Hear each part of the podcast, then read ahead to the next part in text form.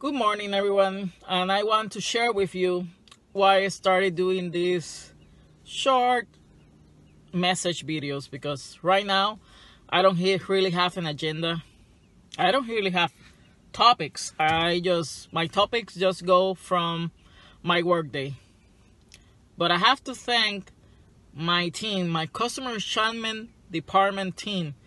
They are the ones that push me to do these blogs, um, video blogs, audio blogs.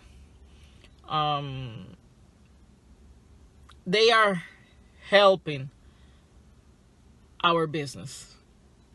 As and if they help our business, they can help yours. So every time you get with one of my team members on the phone, hear what they are saying, take notes of what they are saying, and brainstorm with them they are experts in the credit repair field. Because you don't talk to me or you don't talk to Joshua, that doesn't mean that we don't have experts ready and waiting to help your business.